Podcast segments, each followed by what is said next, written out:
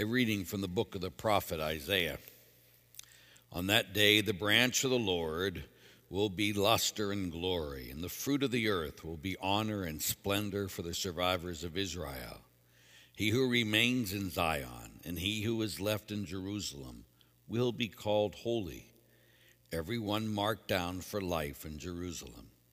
When the Lord washes away the filth of the daughters of Zion and purges Jerusalem's blood from her midst with a blast of searing judgment, then will the Lord create over the whole site of Mount Zion and over her place of assembly a smoking cloud by day and a light of flaming fire by night. For over all the Lord's glory will be shelter and protection, shade from the parching heat of day, refuge and cover from storm and rain. The word of the Lord. Let us go rejoicing to the house of the Lord. Let us go rejoicing to the house of the Lord. I rejoice because they said to me, We will go up to the house of the Lord. And now we have set foot within your gates, O Jerusalem. Let us go rejoicing to the house of the Lord. Jerusalem, built as a city with compact unity. To it the tribes go up, the tribes of the Lord. Let us go rejoicing to the house of the Lord according to the decree for Israel, to give thanks to the name of the Lord. In it are set up judgment seats, seats for the house of David. Let us go rejoicing to the house of the Lord. Pray for the peace of Jerusalem. May those who love you prosper. May peace be within your walls, prosperity in your buildings. Let us go rejoicing to the house of the Lord. Because of my relatives and friends, I will say, Peace be within you. Because of the house of the Lord our God, I will pray for your good. Let us go rejoicing to the house of the Lord. My brothers and sisters, may our Lord be with you. A reading from the Holy Gospel according to St. Matthew. When Jesus entered Capernaum, a centurion approached him and appealed to him, saying, Lord, my servant is lying at home paralyzed, suffering dreadfully.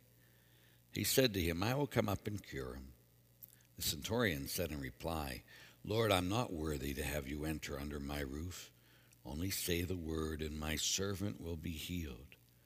For I too am man subject to authority, with soldiers subject to me. And I say to one, Go, and he goes, to another, Come here, and he comes. And to my slave, Do this, and he does it. When Jesus heard this, he was amazed and said to those following him, Amen, I say to you, in no one in Israel have I found such faith. I say to you, many will come from east and west and will recline with Abraham, Isaac, and Jacob at the banquet in the kingdom of heaven. The gospel of the Lord. And so today, as we begin the new church year on the first Monday, we talk about faith and a faith that this line we use it every day at our Mass. Lord, I'm not worthy that you enter in my roof, under my roof, but only say the word, and my servant shall be healed. And again, what we're talking about is this faith that's necessary. And here's Jesus saying, I've not experienced any of this in Israel. And he could say the same thing about us sometimes, right? Like just because we're Catholic and we go to daily Mass doesn't mean that we have the faith that can bring healing. We got to always go deeper. We just can't go to the motions. And I think too often we just get satisfied with going through the motions. This is what I do. I watch the Mass, I go to Mass. But faith is what God is calling us to, a much deeper faith. And so the question you and I got to ask ourselves this morning is do I have this type of faith that if God says it, I believe it, that settles it? Is this the kind of faith I have? Or am I just going through the motions? God's calling us this new year to be people of great faith. Faith that can bring healing to ourselves and to others. Faith that is transformational, not just keeps us going. May you know his love today and forever. Amen. Let's stand and pray. We pray as always for our Holy Father, Pope Francis. We pray for all bishops, all priests, all religious women and men, that they would have this faith that God calls us to, as He called a centurion to. We pray to the Lord. We pray for all world leaders. They would work for peace and for justice and for life. We pray to the Lord. We pray for those who are sick, that God in His mercy would heal them. We pray to the Lord. We beg God to increase our faith to please Him. We pray to the Lord.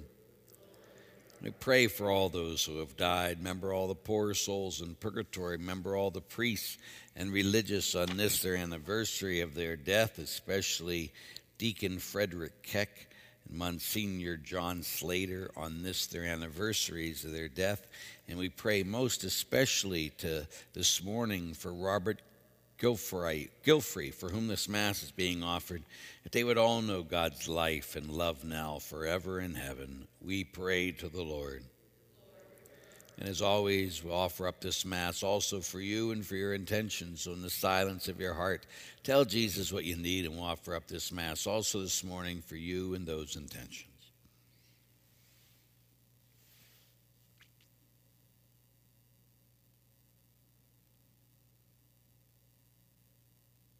We pray to the Lord.